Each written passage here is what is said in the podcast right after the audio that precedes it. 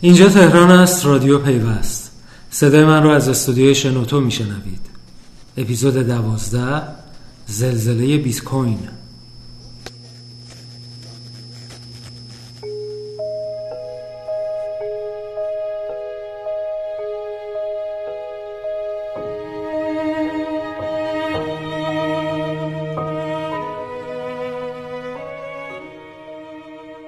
سلام.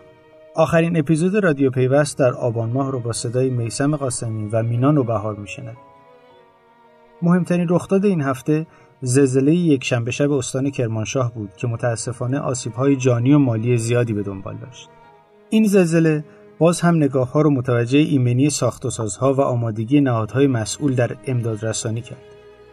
اما خوشبختانه زیرساختهای ارتباطاتی کشور از این آزمون سربلند بیرون اومدن. لینک های ارتباطی بانک ها در کمترین زمان ممکن برقرار شد. تلفن های همراه و ثابت یا قطع نشدن یا اگر قطع شده بودند به سرعت وصل شدند. اینترنت برقرار بود و مشکل خاصی گزارش نشد.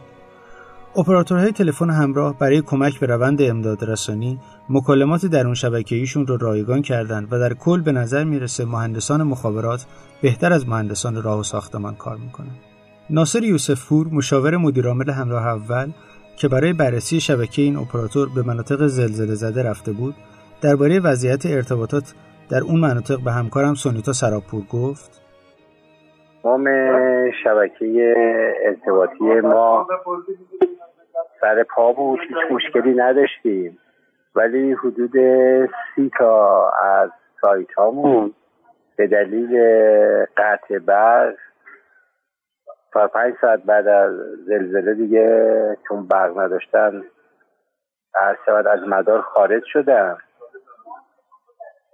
در نتیجه اومدیم هماهنگ کردیم. یه حدود چل تا دیزل جنراتور فرستادیم به استا که اون دیزل جنراتورها دیروز نصب شده و الان کلیه شبکه دوباره به اون دیزل جنراتورها داره کار می‌کنه و مشکلی نداریم. یک روز پیش از زلزله و در ابتدای هفته نمایشگاه رسانه های دیجیتال آغاز به کار کرد. یازدهمین دوره نمایشگاه با سخنان سید عباس صالحی وزیر فرهنگ و ارشاد اسلامی و مرتضی موسویان رئیس مرکز رسانه های دیجیتال وزارت ارشاد افتتاح شد. موسویان در این مراسم از برنامه ریزی برای حضور موثر ناشران دیجیتال و فعالان عرصه فضای مجازی در نمایشگاه سبیت که خرداد ماه سال 97 برگزار میشه خبر داد که باید دید در اون زمان چه اتفاقی میفته و چه کسانی از طرف ایران به سبیت میرن. ناشران دولتی و تولیدات همیشگیشون یا اونایی که واقعا در این عرصه کار می‌کنن و چیزی برای عرضه دارن. قبلا گفته شده بود وزیر ارتباطات و فناوری اطلاعات هم در مراسم افتتاحیه حاضر میشه. اما در روز افتتاحیه اعلام شد جهرومی به دلیل خستگی ناشی از بازگشت از سفر به کربلا امکان حضور در این برنامه را پیدا نکرده و به جای اون خانساری معاون وزیر و رئیس مرکز تحقیقات و فناوری اطلاعات در این مراسم حضور پیدا کرد فردای اون روز جهرومی در صفحات اینترنتیش از تصویب تعرفه های غیر اینترنت در کمیسیون تنظیم مقررات ارتباطات خبر داد. چند ساعت بعد حسین فلاح جوشقانی رئیس سازمان تنظیم مقررات و ارتباطات رادیویی در گفتگو با شبکه خبر تاکید کرد این مدل فقط برای اینترنت ثابته و شامل اینترنت همراه نمیشه. فلاح در توضیح چرایی این اقدام گفت ما باید تو برنامه شیشم یک رشد دومین برابری تو بازار ارتباطات می داشتیم که خب با مدل های موجود این امکان پذیر نبود و ما نیازمند این بودیم که تو حوزه در واقع تحریک تقاضا داشته باشیم و مردم را در واقع ترغیب بکنیم که به محتواهای مصرف بیشتری تو محتوا به خصوص محتوای داخلی داشته باشند. و این با مدل موجودی که تو حوزه ثابت بود اصلا امکان پذیر نبود. جزئیات این مصوبه روز دوشنبه منتشر شد. اما این مصوبه مخالفانی هم داره.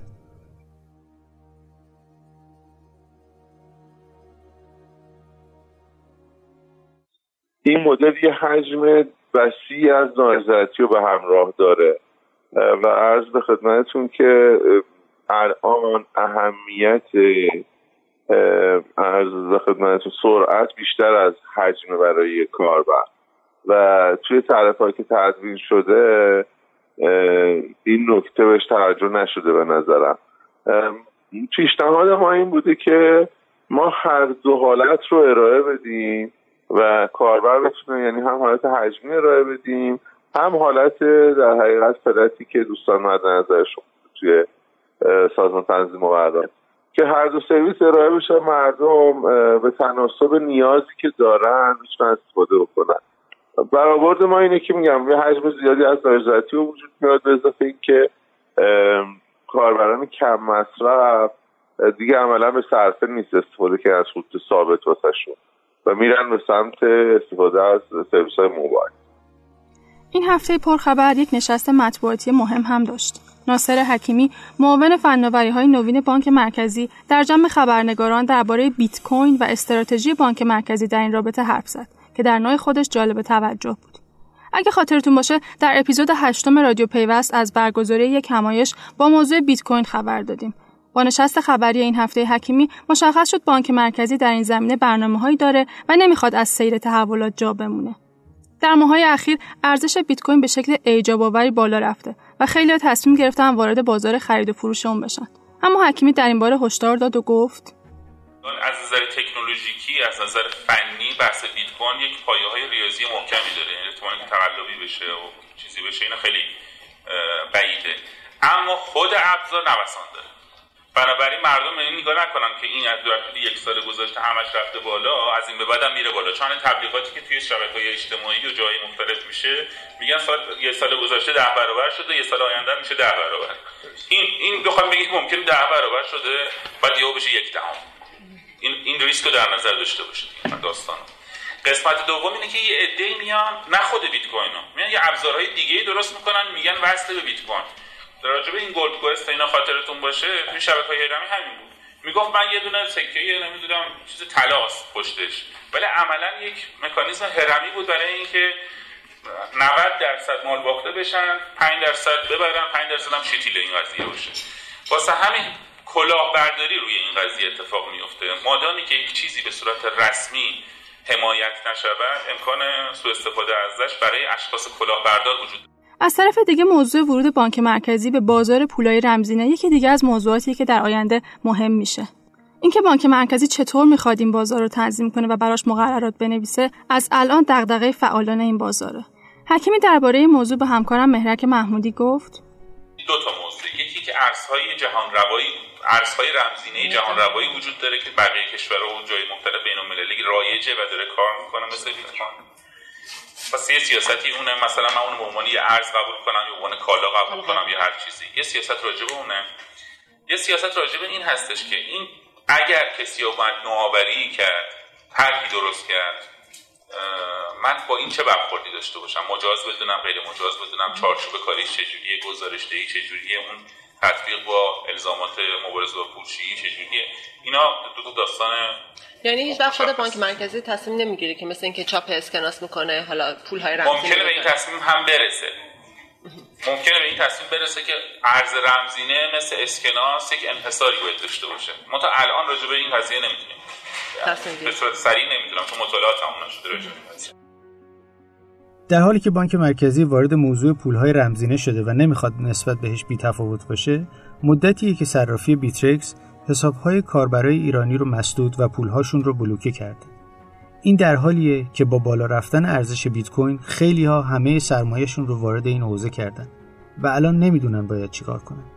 یکی از این افراد در توضیح وضعیت ایجاد شده به ما گفت تقریبا بیشتر پیش این اتفاق افتاد مسدود شد حسابها که دیگه نمی‌شد وارد برداشت کرد نه. برای ترید انجام داد. توش صرافی اون ارزهای دیجیتالی دیگه هم توش هستش. بعد دیگه الان اون پشتیبانیش که تیکت که زدیم برای دوستانم زدن هم پاستا خودکار فقط میاد دیگه الان توی بیت کوین پولیه که قرار بود بدون مرز و تحریم باشه. اما حالا با این اتفاقها عملا داره فلسفه وجودیش رو نقض می‌کنه. البته مسئله تحریم بیت کوین نیست و به تحریم های ایران برمیگرده. تحریم هایی که به دلایل مختلف اعمال شدن و بانک ها و صرافی ها رو برای کار کردن با ایرانی ها محدود می‌کنن. انجمن بلاکچین ایران در واکنش به این اقدام فعالیت هایی را آغاز کرده اما تا الان که نتیجه مشخصی نداشته و همچنان حساب ها مسدود هسته به نظر می‌رسه یک بار هم که بانک مرکزی تصمیم گرفت به روش درست با یه پدیده جدید برخورد کنه امواج زلزله از اون طرف مرزها اومده.